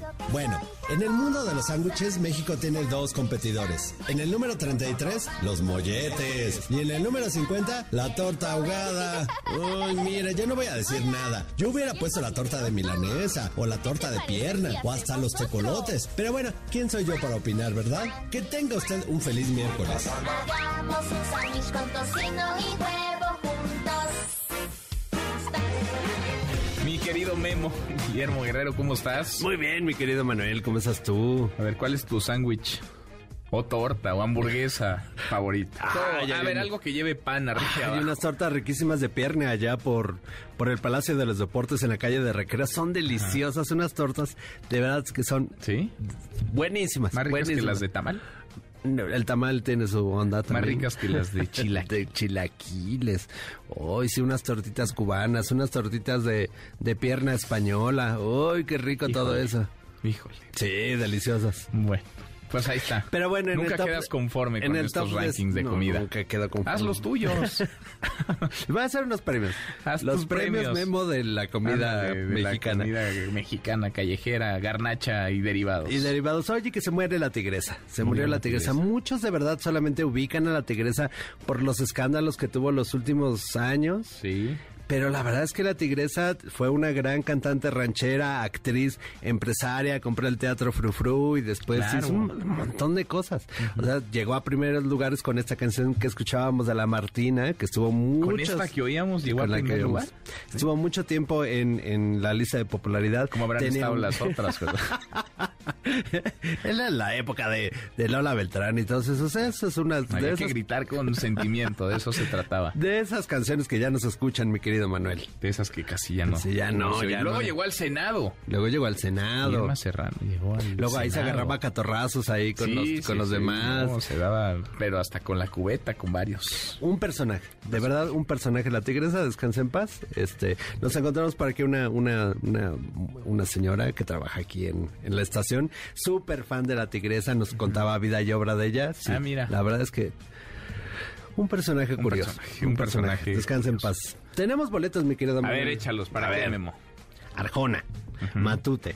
Soundtrack, un, un concierto que va a haber eh, muy bueno con canciones del pasado, el jaripeo que trae Pepe Aguilar, el cuerpo en que nací, inteligencia actoral y como estoy muy enojado ya de que, de que no se van los boletos Ah. porque no nos escriben, que escriban a premios arroba ¿Cómo que no se van los boletos? Al contrario, vuelan los boletos. premios arroba mbs.com y que nos digan eh, su sándwich favorito. Y ya con eso, ya con eso. Órale. Gracias, Memo. Gracias, Manuel. Guillermo Guerrero, Guerrero, la hora con cinco, pausa, volvemos, hay más. Siga a Manuel López San Martín en redes sociales. Twitter, Facebook y TikTok. M. López San Martín. Continúa con la información con Manuel López San Martín en MBS Noticias. Ya estamos de regreso. MBS Noticias con Manuel López San Martín. Continuamos. La hora con 10, miércoles, mitad de semana, vamos el miércoles primero de marzo, revisamos las redes, cómo se mueven las cosas en Twitter. Caemos en las redes. Tendencia y como no, el nombre de Elon Musk, el hashtag Tesla. Y es que Musk, el multimillonario dueño de Tesla, quiere venir a México. Su guía sería el presidente López Obrador. Hoy en la mañanera el presidente dijo que Elon Musk está interesado en invertir más en nuestro país. Esto tras el anuncio de que Tesla pondrá su primera planta en nuestro país, en el estado de Nuevo León, una planta en la que se van a invertir algo así como 5 mil millones de dólares y en la que se planea se puedan fabricar hasta un millón de vehículos, un millón de autos eléctricos. La voz del presidente. Hablé del plan Sonora con él y quedamos, bueno, en resolver esto de Monterrey. Luego va a enviar a sus técnicos para dar respuesta a los compromisos, a la petición que les hicimos para el caso de Nuevo León relacionados con el agua. Vienen sus técnicos. Me están pidiendo que yo les diga cuándo puedo recibirlos con ese propósito. Y luego, porque lo invité, quiere venir él. También me mandó a, a, decir que si cuando estimo yo, ¿no? Que podríamos hacer un recorrido por el país. Hoy voy a ver la agenda para ver cuándo viene. Y si estoy pensando, si él lo considera y si decide también venir, bueno, me va a decir que quiere venir. Estoy pensando en que vaya a Sonora. Estoy pensando en llevarlo a Sonora, en llevarlo también, decía el presidente López Obrador, al tren Maya, en fin, a este pase, a este paso podrían ser grandes, grandes cuates. En unos minutos más, a las 3 de la tarde, está pautado, iniciará el Investors Day de Elon Musk en Austin, Texas. Ahí anunciaría formalmente el acuerdo con México para su planta de Tesla en Nuevo León. En el evento estarán, entre otros, el gobernador de Nuevo León, Samuel García, también la subsecretaria de Derechos Humanos y Asuntos Multilaterales de la Cancillería, Marta Delgado. Esto decía Samuel García en su cuenta de Twitter. Buenos días, espero estén igual de contentos que yo. Estamos en Austin, ahí se ve el Capitolio. De ahí nos vamos con directivos de Tesla a las 12 a empezar a revisar el memorándum de incentivos, que vamos a estar bien cuidadosos de que sea lo menos posible. Y de ahí nos vamos al Investors Day. Investors Day en tres, a las 3 de la tarde, en unos minutos más. Elon Musk dará a conocer detalles sobre la instalación de Tesla, de la planta de Tesla en México, en el estado de Nuevo León. Y tras un año de omisiones, un año de retraso, el Senado eligió a dos nuevos comisionados del INAI, Oscar Palacios. Oscar, ¿cómo estás? Muy buenas tardes. ¿Qué tal, Manuel? Buenas tardes. Así es, bien lo dices, tras un año de omisiones, el Senado de la República nombró a Nayadira Alarcón Márquez y a Rafael Lunaldito como nuevos comisionados del Instituto Nacional de Transparencia, Acceso a la Información y Protección de Datos Personales. Con 78 votos a favor, el Pleno de la Cámara Alta avaló la candidatura de Nayadira Alarcón, quien ocupará el cargo de comisionada del INAI por un periodo de siete años, esto al igual que Rafael Lunaldito, quien obtuvo 74 votos a favor de su candidatura. Durante la discusión de los nombramientos, la senadora por el PAN, Xochitl Gálvez, llamó a construir un verdadero consenso en torno a los mejores candidatos. Y es que dijo, existen aspirantes que obtuvieron bajas calificaciones en las evaluaciones que realizó, como en el caso de Rafael Lunaldizo, quien alcanzó cinco ceros en materia de transparencia. Escuchemos. Está en la lista Rafael Luna, que en mis calificaciones tiene cinco ceros. Para que yo ponga un cero está cañón no es que no quiera que el INAI, pero ¿por qué conformarnos con la mediocridad? ¿Por qué aceptar tener personas ineptas, mediocres, cuando podemos tener a las y a los mejores hombres y mujeres? En tanto, el también senador por el PAN, Damián Cepeda Vidales, cuestionó que se haya impulsado la candidatura de Rafael Luna cuando recordó fue uno de los peor evaluados durante el proceso. Así lo dijo agarremos otros nombres. ¿Cuál es la terquedad de que sea fuerzas el segundo peor evaluado? No tengo nada contra el señor, pero pues no pasó, pues reprobó.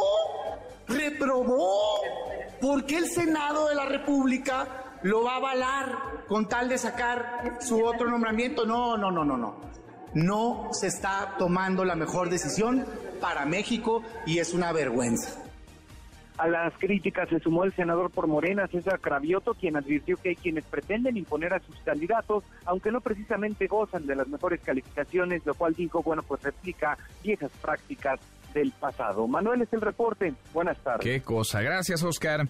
Hasta luego, buenas tardes. Hasta muy pronto, buenas tardes. Pues quedan ya dos comisionados. Esa es la buena. La mala es que uno tuvo pésimas calificaciones. Está reprobado en varios rubros y aún así ocupará un asiento en el Instituto Nacional de Acceso a la Información y Protección de Datos, el Instituto de Transparencia, el INAI. En fin, el canciller Marcelo Ebrard en otro tema participa en la reunión de ministros de Relaciones Exteriores del G20 en la India. Hatsiri Magallanes, Hatsiri, platícanos cómo estás. Buenas tardes. Así es, ¿qué tal Manuel? Muy buena tarde. En este marco, el canciller Marcelo Ebrard pues, ya ha sostenido diversas reuniones, entre ellas de su homólogo de Turquía, quien precisamente agradeció tanto a las autoridades como al pueblo de México por la ayuda que prestó nuestro país a esa nación tras el sismo que azotó pues justamente el mes pasado aquella nación. A través del ministro justamente Mevlut Shabushoglu, quien recordó la ayuda prestada por elementos del ejército mexicano, de la Marina y también de la Cruz Roja, así como de los perros de rescate, particularmente de Proteo.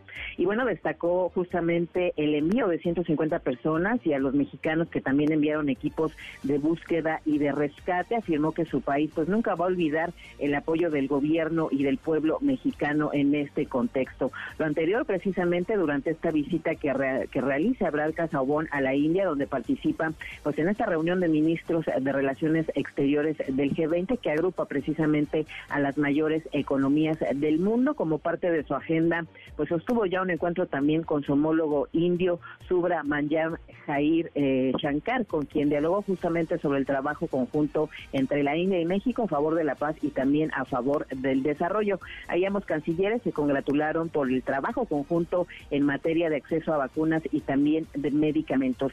Además, el encargado de la diplomacia mexicana se reunió con el secretario de Estado para Relaciones Exteriores del Reino Unido, James Con quien conversó sobre comercio bilateral, transición energética y cooperación y océanos sustentables.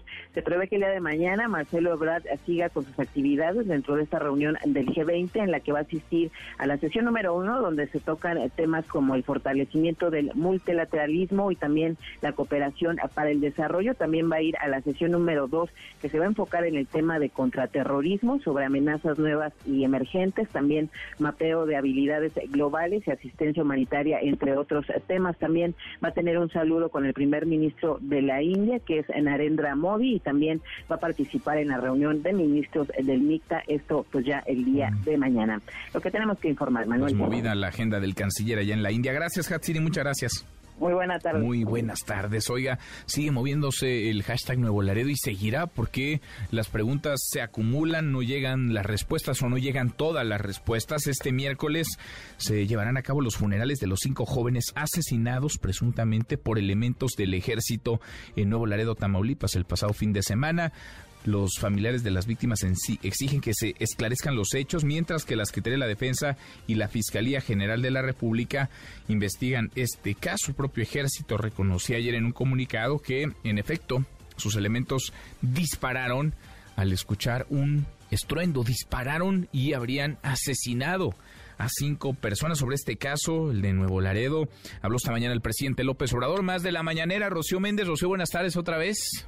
¿Qué tal, Manuel? Muy buenas tardes. Sí, efectivamente, el presidente Andrés Manuel López Obrador destacó este asunto de la muerte de cinco jóvenes que fueron abatidos por soldados con arma de fuego en Nuevo Laredo, Tamaulipas. Él indicó que se ha tratado el tema en el Gabinete de Seguridad. También destacó que a propuesta del secretario de la Defensa, del general Luis Jesús Sandoval, se pidió la intervención de la Comisión Nacional de Derechos Humanos para que indague todo lo relativo. Las autoridades militares también están realizando su propia investigación o si responsables del ejército fueron los que tuvieron que ver con estas circunstancias para que sean castigados. No habrá ningún ocultamiento de la información, por lo que refrendó el presidente de la República, Manuel. El reporte al momento. Gracias, muchas gracias, Rocío. Buenas tardes. Muy buenas tardes. Sí, qué cosa lo que ocurrió a huevazos. Víctimas de la línea 12, la línea 3, News Divine, el colegio Repsamen, le pidieron, le exigieron a la jefa de gobierno, Claudia Sheinbaum, retractarse de las acusaciones contra su abogado Teófilo Benítez. Platícanos, Juan Carlos. Juan Carlos Alarcón, ¿cómo estás? Buenas tardes. Efectivamente, Mario, me da gusto saludarte. Muy buenas tardes a huevazos, víctimas de diferentes casos que representa el asesor jurídico Teófilo Benítez Granados. Exigieron a la jefa de gobierno Claudia Sheinbaum se retracte de las falsas acusaciones en su contra por supuestos cobros millonarios por los casos que representa ante el Poder Judicial.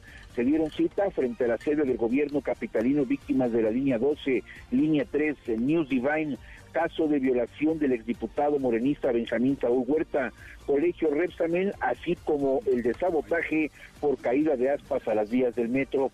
Exigieron a Claudia Sheinbaum repare sus dichos, ya que, a decir de ellos, no existe ningún interés económico del penalista en la representación de cada uno de los casos y afirmaron que el documento expuesto en medios de comunicación es apócrifo.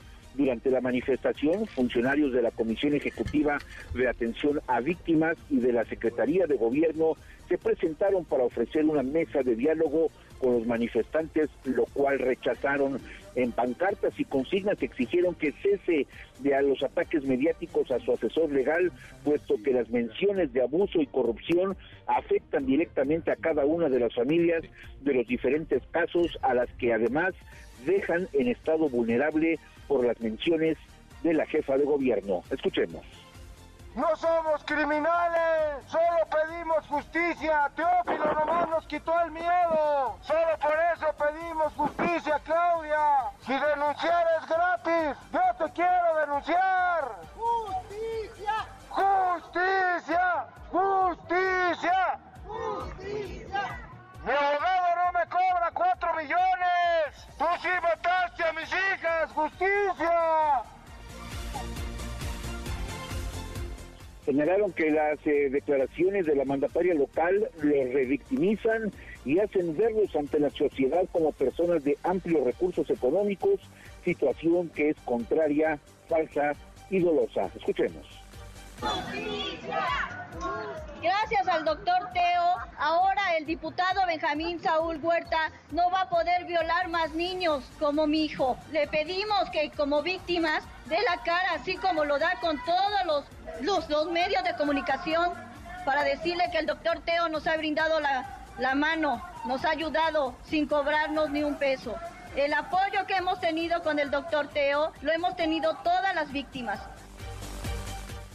Por esa razón, Manuel, exigieron se retracte de los señalamientos que carecen de sustento, toda vez que la asesoría jurídica que reciben de parte de Benítez Granados es totalmente gratuita.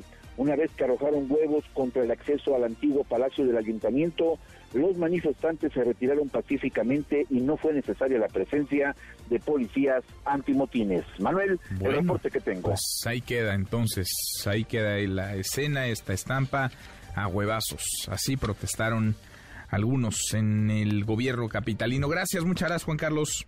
Gracias, muy buenas tardes. Muy buenas tardes. Oiga, y hoy, primero de marzo, es Año Nuevo, al menos para Elizabeth Vilchis, la presentadora de la sección ¿Quién es quién en las mentiras en las mañaneras? Ella está cada semana tratando de desmentir fake news, pero cada vez que habla tropieza con sus propias palabras. Ella dice que hoy es Año Nuevo, ¿no me cree? Escúchela.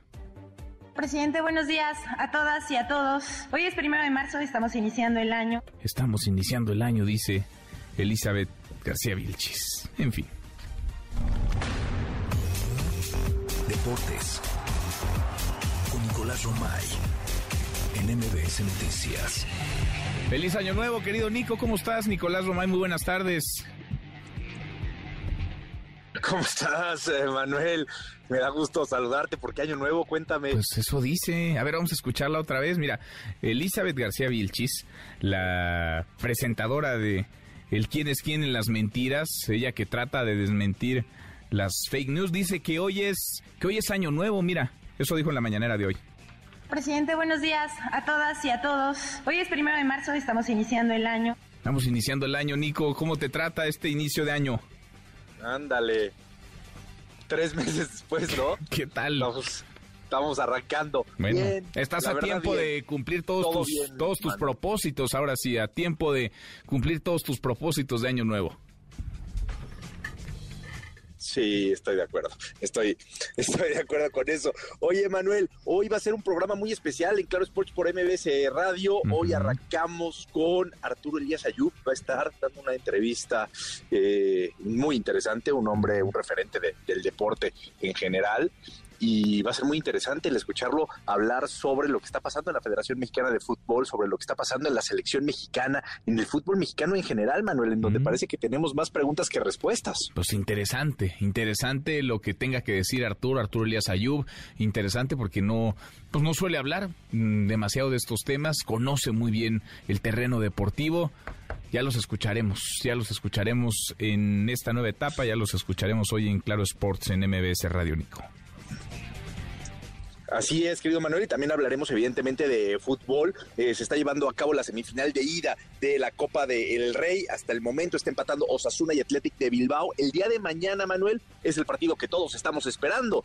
Eh, la semifinal entre Real Madrid y Barcelona. Vaya partidazo. Real Madrid contra Barcelona, semifinal de, de, ida, y el que gane se enfrentará ya sea Athletic de Bilbao o, o el Osasuna. El sorteo puso al Real Madrid y puso al Barcelona a enfrentarse en semifinales y no en una combinación de la final. Así que, pues bueno, solamente uno de los dos podrá llegar. Va a ser buen juego, Nico. Va a ser un partidazo. Ya me imagino cómo van a estar las redes, cómo van a estar los restaurantes, las apuestas. Es de esos juegos que encienden los ánimos.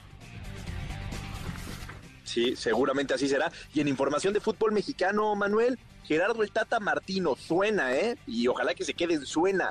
Los Tigres que están buscando técnico podrían buscar a Gerardo el Tata Martino. ¿Te, imaginas al Tata Martino dirigiendo a la nómina más cara del fútbol nacional? ¿Te imaginas? Me sorprendería de los Tigres que trabajan muy bien, que contraten a el Tata Martino, el director técnico de la selección mexicana de fútbol que fracasó en el último mundial. Que fracasó abruptamente y que hombre, creo que no tendría cabida en la liga, pues en la liga MX, pero bueno, por lo pronto Tigres con el Chiva Ruiz, la verdad lo ha hecho bien, ¿eh? ha sumado puntos importantes y está peleando en la situación de arriba donde tiene que estar Tigres, ¿no? la verdad es que no me pues me, llama un poquillo la atención. No haría, no haría sentido. También que van en Nuevo León con la llegada de Tesla como para venir ahora a contratar al Tata Martino, a Gerardo, el Tata Martino. En fin, en fin, Nico, en un ratito más, en un ratito más los escuchamos. Estamos ya listos, claro, Sports por MBS Radio en esta misma estación, hoy con Arturo Elías Ayub, hablando de fútbol mexicano, de fútbol nacional, de todo lo que pasa en el deporte. Interesante, Nico, los, los escuchamos en un rato más. Abrazo grande. Abrazo, Nico, Nicolás Romaico. Los deportes pausantes, una vuelta por el mundo de la mano de mi tocayo Manuel Marín y volvemos, hay más. Internacional. Finlandia está muy cerca de su ingreso a la OTAN algo que no gustará mucho a Rusia, que inició la invasión a Ucrania bajo el pretexto de su anexión a la alianza militar. El Parlamento finlandés ratificó su adhesión, aunque aún falta el voto a favor de Hungría y Turquía. Su último obstáculo, de lograrlo, Rusia tendría que lidiar con un nuevo miembro de la OTAN que comparte frontera con su territorio, el principal reclamo del Kremlin contra Occidente en las últimas dos décadas.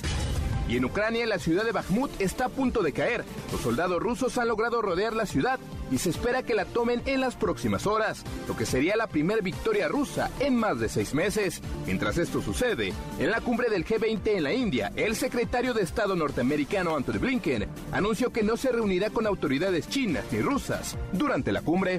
Ahora, todos conocemos la simple verdad, que la guerra podría terminar mañana, podría terminar hoy, si lo decidiera el presidente Putin. La empezó, puede pararla, está en un solo nivel, Tan simple como eso. No deberíamos perder de vista este hecho.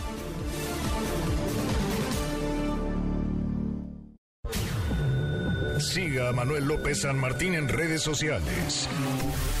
Twitter, Facebook y TikTok. M. López San Martín. Continúa con la información con Manuel López San Martín en MBS Noticias con la loca, orgullosamente mexicano. ¡Pega de locura! MBS 102.5 te da el reporte vial. Estamos de regreso con más información vial. Norte. Hay tránsito moderado sobre Boulevard Manuel Ávila Camacho, desde transmisiones militares hasta la vía Gustavo Vaz. Esto es en dirección norte. Tendrás una demora aproximada de 10 minutos en este tramo. Sur. Continúa cerrada la circulación sobre Avenida Cafetales, desde calle Cañaverales hasta Calzada del Hueso. Será mejor que te vayas por Avenida Sausales o Calzada de los Tenorios. Oriente. Hay buen avance en ambos sentidos de Avenida San Lorenzo, entre Avenida Tláhuac y Calzada Ermita Iztapalapa. Presencia de manifestantes sobre Avenida Paseo de la Reforma a la altura del número 379. Esto es en la colonia Cuauhtémoc. Evita la zona. Y recuerda que hoy no circulan los automóviles con terminación de placas 3 o 4, engomado color rojo, hologramas 1 y 2. Sigue escuchando MBS Noticias con Manuel López San Martín. MBS 102.5 te da el reporte vial. Las voces que son noticia.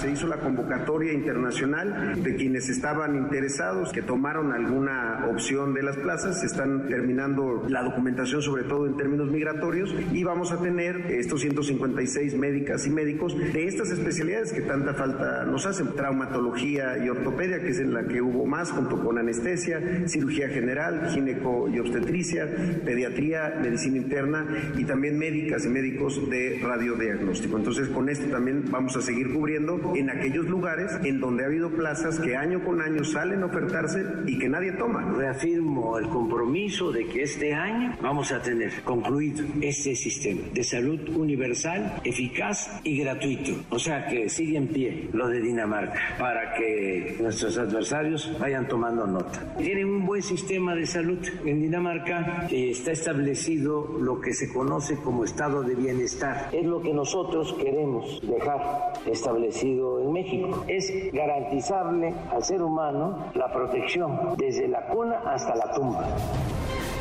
Toda la información y el análisis en un solo lugar. MBS. Noticias. El poder de las palabras. MBS Noticias con Manuel López San Martín. Continuamos. Seguimos, cruzamos la media hora con 31. Ayer se lo informábamos, hoy le preguntaban al presidente López Obrador sobre esta determinación de un juez, un juez que ordenó cancelar la orden de captura contra el exgobernador de Tamaulipas, Francisco Javier García Cabeza de Vaca, con quien vamos a platicar en unos minutos más. ¿Qué dijo el presidente más de la mañanera, Rocío Méndez? Rocío, buenas tardes, ¿cómo te va? ¿Qué tal, Manuel? Muchas gracias. Bien. Mira, en este tema, el presidente Andrés Manuel López Obrador insistió en que urge una reforma al Poder Judicial. Vamos a escucharlo. Bueno, es parte de la decadencia del Poder Judicial. No se ha podido reformar ese poder y está plagado de corrupción. Es un poder judicial que se fue construyendo para proteger a corruptos y a las élites del poder económico y del poder político. Por eso, esos amparos hay protección para delincuentes. Cuando estaba el ministro Arturo Saldívar, había un poquito más de vigilancia. El Consejo de la Judicatura es un florero, está de adorno. Ahora que llegó la nueva ministra, declara como si fuesen omnímodos los jueces, que son autónomos. Y apenas llegó y se desata una ola de resoluciones a favor de presuntos delincuentes. Esto de el exgobernador, si el Poder Judicial no actúa y si hay elementos, pruebas de que hubo influyentismo y corrupción, hay que presentar denuncias contra los jueces si no actúa el Poder Judicial. En esa línea destacó que es importante que antes de que concluya este mandato se puedan ver observar, se puedan ver cambios en este uno de los poderes la- al que sin duda alguna se le respeta. Vamos a escuchar al presidente de la República. Pueden hacer lo que quieran. Ojalá el Poder Judicial se reforme y se apliquen los de la Suprema Corte, porque es grave. No es intervenir en otro poder, es no callar ante la injusticia. Bueno, es lo que dice el presidente. Gracias, Rocío. Buenas tardes. Muy buenas tardes. Ahora conversamos sobre el caso Tamaulipas. Antes, esto que decía el presidente a propósito del Poder Judicial y de la Suprema Corte de Justicia de la Nación. Apareció ya la ministra Yasmín Esquivel, si andaba con el pendiente, despreocúpese, reapareció en la segunda sala de la Corte el mismo día en que obtuvo una suspensión definitiva que impide a la UNAM emitir una resolución sobre el plagio de su tesis, su tesis de licenciatura, claro, porque también habría plagiado la de doctorado. Yasmín Esquivel no asistió a la corte ni ayer ni antier. ¿Dónde anduvo? René Cruz, René, buenas tardes, cuéntanos. Hola Manuel, amigos del auditorio, muy buenas tardes. Pues hasta el momento, Manuel, no se sabe a ciencia cierta cuáles fueron las razones por las cuales la ministra Yasmín Esquivel estuvo ausente de las sesiones que se realizaron el día lunes y el día de ayer en el Pleno de la Suprema Corte de Justicia de la Nación. Y como bien comentabas, Manuel, pues ya el día de hoy Yasmín Esquivel reapareció en la sesión de la segunda sala, de la que es integrante, luego de que pues esta juez de distrito, eh, del juzgado quinto de distrito en materia administrativa, le concedió la suspensión definitiva en este juicio de amparo eh, pues que promovió en contra de la integración de estos comités de ética que son los encargados pues de investigar este presunto plagio de su tesis de licenciatura. Eh, la ministra Yasmín Esquivel estuvo el día de hoy en esta sesión de la segunda sala en los Manuel, pues duró escasos 12 minutos con 12 minutos con 45 segundos esta sesión, una sesión muy breve en la que pues como se acostumbra eh, normalmente pues no hay debate entre los eh, ministros, simple y sencillamente se da lectura a las resoluciones que se emite que, emite la ponencia de cada uno de los ministros. No hubo eh, debate y por ende pues tampoco hubo una participación por parte de la ministra Yasmín Esquivel quien como te comentaba Manuel pues hasta el momento no se ha dado a conocer de manera oficial las razones por las cuales estuvo ausente el día de ayer y el día lunes en estas sesiones del Pleno. Manuel, el Bueno, pues ya apareció, ya llegó Yasmín Esquivel, no estuvo ayer ni antier, ya apareció, claro, no dio mayor explicación sobre el plagio, el supuesto plagio de su tesis de licenciatura, mucho menos sobre el plagio, el supuesto plagio de su tesis doctoral. En fin, qué cosa. Después de un par de meses sigue enredada en el mismo tema y no logra salir del ojo del huracán. Gracias, muchas gracias, René. Claro que sí, Manuel, seguimos pendientes. Hasta muy pronto, muy buenas tardes. Volvemos al caso del exgobernador de Tamaulipas, Francisco Javier García Cabeza de Vaca. Le decía, un juez ha ordenado cancelar la orden de captura en su contra, la sentencia que ordena cancelar la orden de aprehensión girada en su contra el pasado 4 de octubre. ¿Ya la libró el exgobernador? Se lo preguntamos a Francisco García Cabeza de Vaca. Gracias, exgobernador. ¿Cómo estás, Francisco? Muy buenas tardes. Bien, ¿cómo estás, Manuel? Qué gusto saludarte a ti y a tu auditorio. Igualmente, y, gracias. De, antemano, comentarte que, mira, eh, hace dos años eh, lo dije ante en la misma Cámara de Diputados, lo dije ante los medios de comunicación y en mi estado, que el tiempo y la ley me iba a dar la razón. Y no solamente me la dio la Suprema Corte de Justicia de la Nación cuando emprendieron eh, una persecución política, un proceso de desafuero totalmente ilegal jamás antes visto eh, y sacar una orden de aprehensión contra un gobernador que, que contaba con fuero constitucional. Eh, la Suprema Corte al final del día nos dio la razón, eh, dio un mandato de que se cancelara esa orden, pero oh, sorpresa, una vez que terminé mi mandato, no solamente no cancelaron, Manuel, la orden de aprehensión, sino que emitieron una, una segunda sin haber cancelado la primera. Esto te demuestra que por supuesto que hay un gran interés por parte de grupos del gobierno, muy especialmente de Morena, pues no solamente mantenerme entretenido, sino que tenían una, eh, un objetivo, que es intimidarme, callarme. Eh, en su momento inclusive mandaban mensajes que dejar el cargo y que con eso pues se acababan los problemas. Y a diferencia de algunos, Manuel, lo digo con mucho respeto, porque a ti y a tu auditorio le consta, eh, yo tomé una decisión una decisión de no doblegarme, eh, de no ceder y sobre todo no entregar mi estado. Hay quienes tomaron la decisión de no solamente entregar sus estados, sino que ser premiados. Unos se fueron de embajadores, otros a consulados, pero hay que la historia eh, los juzgue. Yo tomé esa decisión y al final eh, del día, para mí el mayor interés que tenía no solamente era ganar ante la Suprema Corte de Justicia de la Nación, porque lo que estaba en juego, Manuel, no solamente era mi persona y la investidura de un gobernador, era la de todos, era la de diputados locales, de magistrados que iban a mantenerse en el yugo del gobierno central que los iba a tener prácticamente con una pistola cargada. Qué bueno que la Suprema Corte de Justicia de la Nación eh, determinó esto. Sin embargo, pues vemos que pues seguía eh, esa persecución política, donde ahora yo tenía el interés personal, por supuesto, de mostrar mi inocencia. Mm. Y ya el Poder Judicial hizo lo propio al determinar que no había no, ni una sola prueba, ni un solo elemento, todos fueron fabricados por el entonces eh, director de la UIF, Santiago Nieto, quien déjame decirte, Manuel, no me queda la menor duda que engañó a la Fiscalía, engañó al propio presidente de la República al presentar documentos alterados, falsos, y que al momento de llegar a un juzgado, pues estos ya determinaron lo que todos sabíamos, que esto era a base de engaños y mentiras eh, y falsificación de documentos, entre otras que al final del día nos dieron la razón, Manuel. Si tú desistías entonces y le bajabas, digamos, si dejabas el cargo, si te hacías a un lado, entonces hoy serías embajador, cónsul. Jamás hubiera aceptado eso, ¿eh? Yo eh, no he cambiado mi discurso, Manuel, y lo digo eh, con mucha humildad.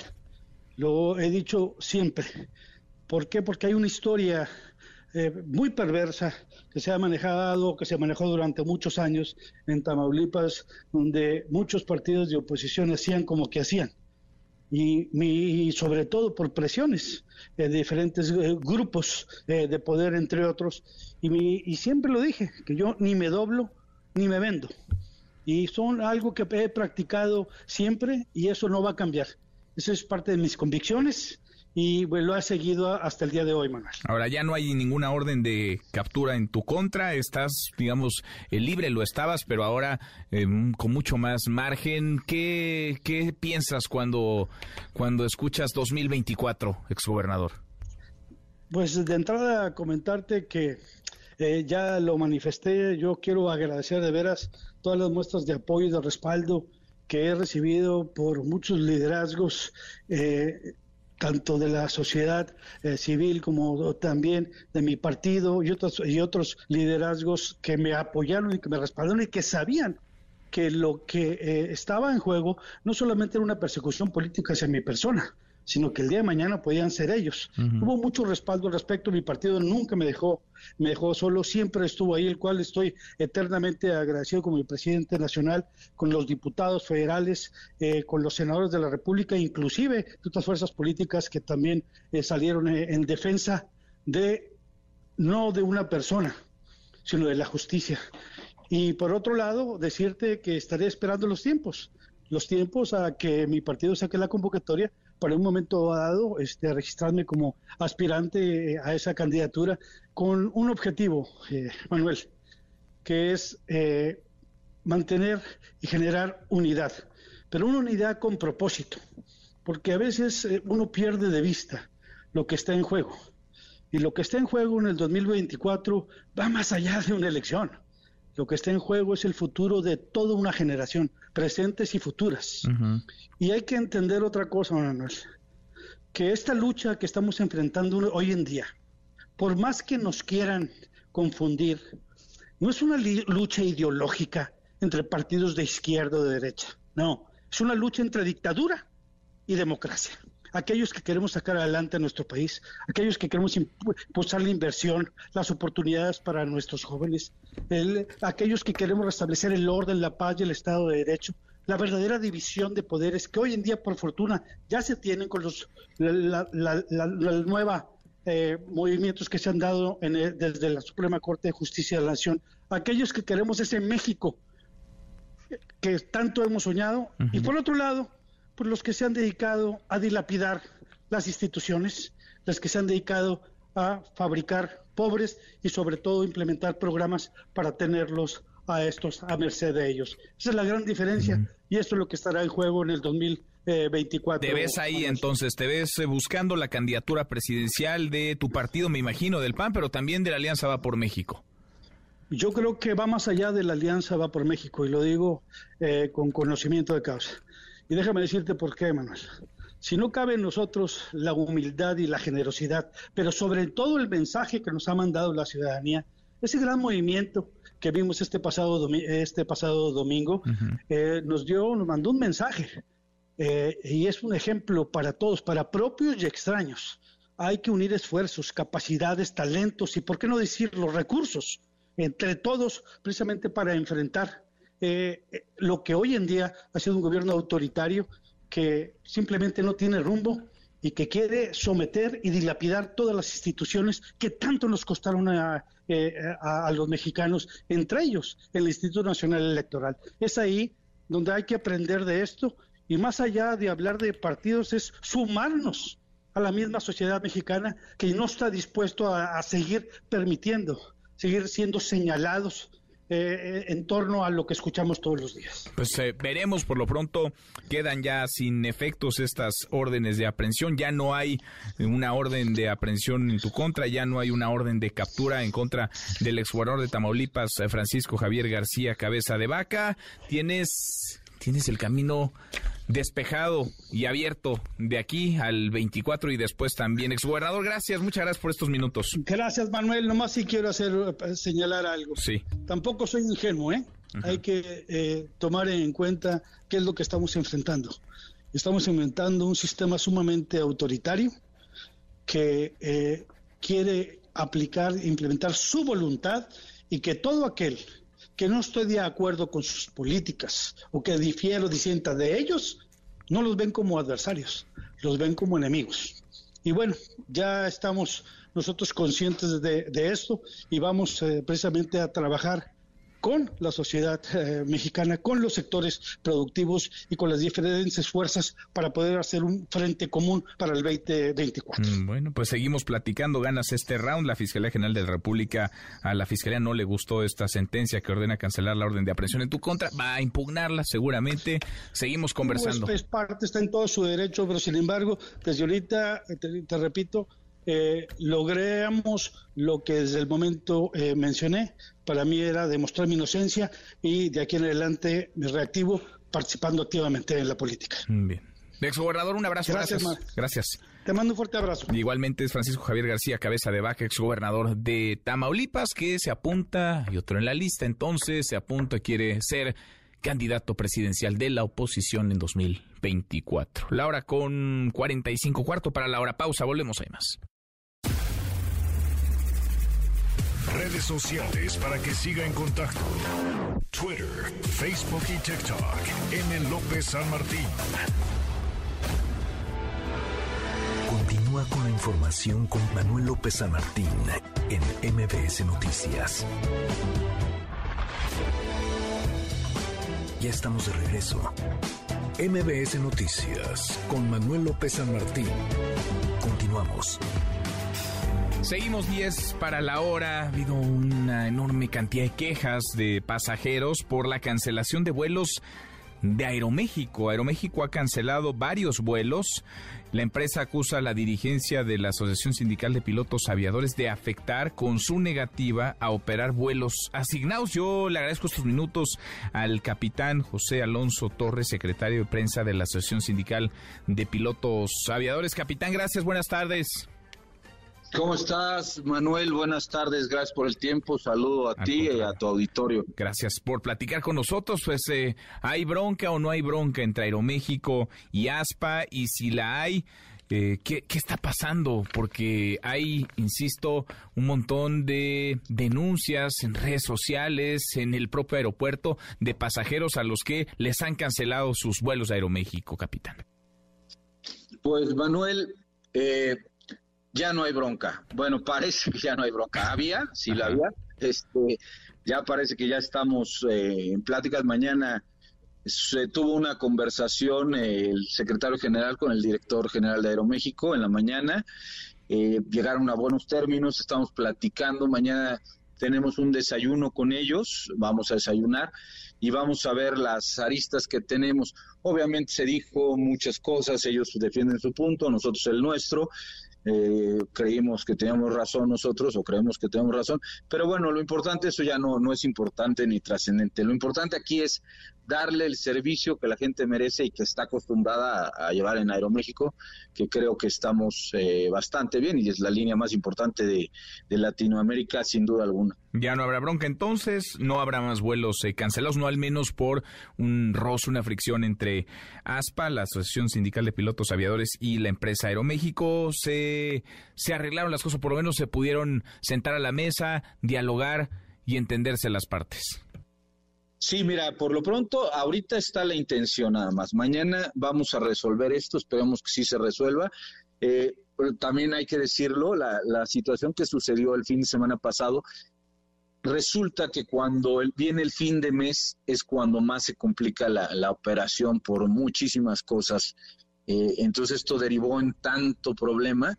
Normalmente no es así, pero bueno, eh, por lo pronto vamos mañana a platicar con ellos vamos a buscar un ganar-ganar la empresa y nosotros y vamos a tratar de dar un servicio como siempre lo hemos hecho, de excelencia y de seguridad total y poder dejar a Aeroméxico en el lugar que se merece, ¿no? Y es reconocido a nivel mundial y pues, tratar de, de seguir manteniendo eso que, aparte nosotros como sindicato y como piloto estamos orgullosos de pertenecer a México, sin duda alguna. Buena, buena noticia entonces para la empresa, para ustedes, me imagino también, para los pilotos y sobre todo para los eh, pasajeros. Déjame aprovechar, viaje capitán, estoy platicando con el capitán José Alonso Torres, secretario de prensa de la Asociación Sindical de Pilotos Aviadores. Pilotos de Aeromar que se hayan incorporado, se vayan a incorporar a Aeroméxico, capitán. Mira, Manuel, aquí la situación es la siguiente hay ahorita una convocatoria por parte de Aeroméxico para entrar a Aeroméxico Connect, que digamos que es la regional de Aeroméxico. En esa se van a incluir las cartas a los pilotos que deseen concursar en, Aeromar. Eh, tiene que ser un concurso, va a ser uno, no me hagas mucho caso, pero noventa y tantas plazas y, se entregan al tres por uno, tres cartas por cada plaza. Eh, se va a concursar, vamos a, están tomando cursos, estamos haciendo lo posible porque ellos queden ahí.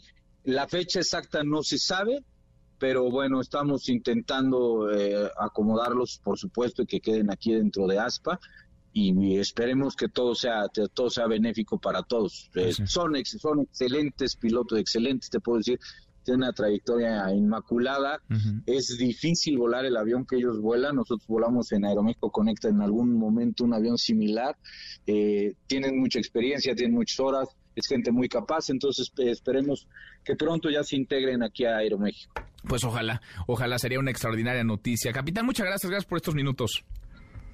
Manuel, te agradezco mucho y estamos para servirte. Un saludo, como siempre, a tu auditorio. Igualmente, muchas gracias. Muy buenas tardes y pendientes mañana de este arreglo, de este acuerdo que se pueda anunciar entre Aeroméxico y los pilotos para que no haya más demoras ni cancelaciones en vuelos. Ya ver, nos vamos cinco para la hora. Revisamos lo último en la información.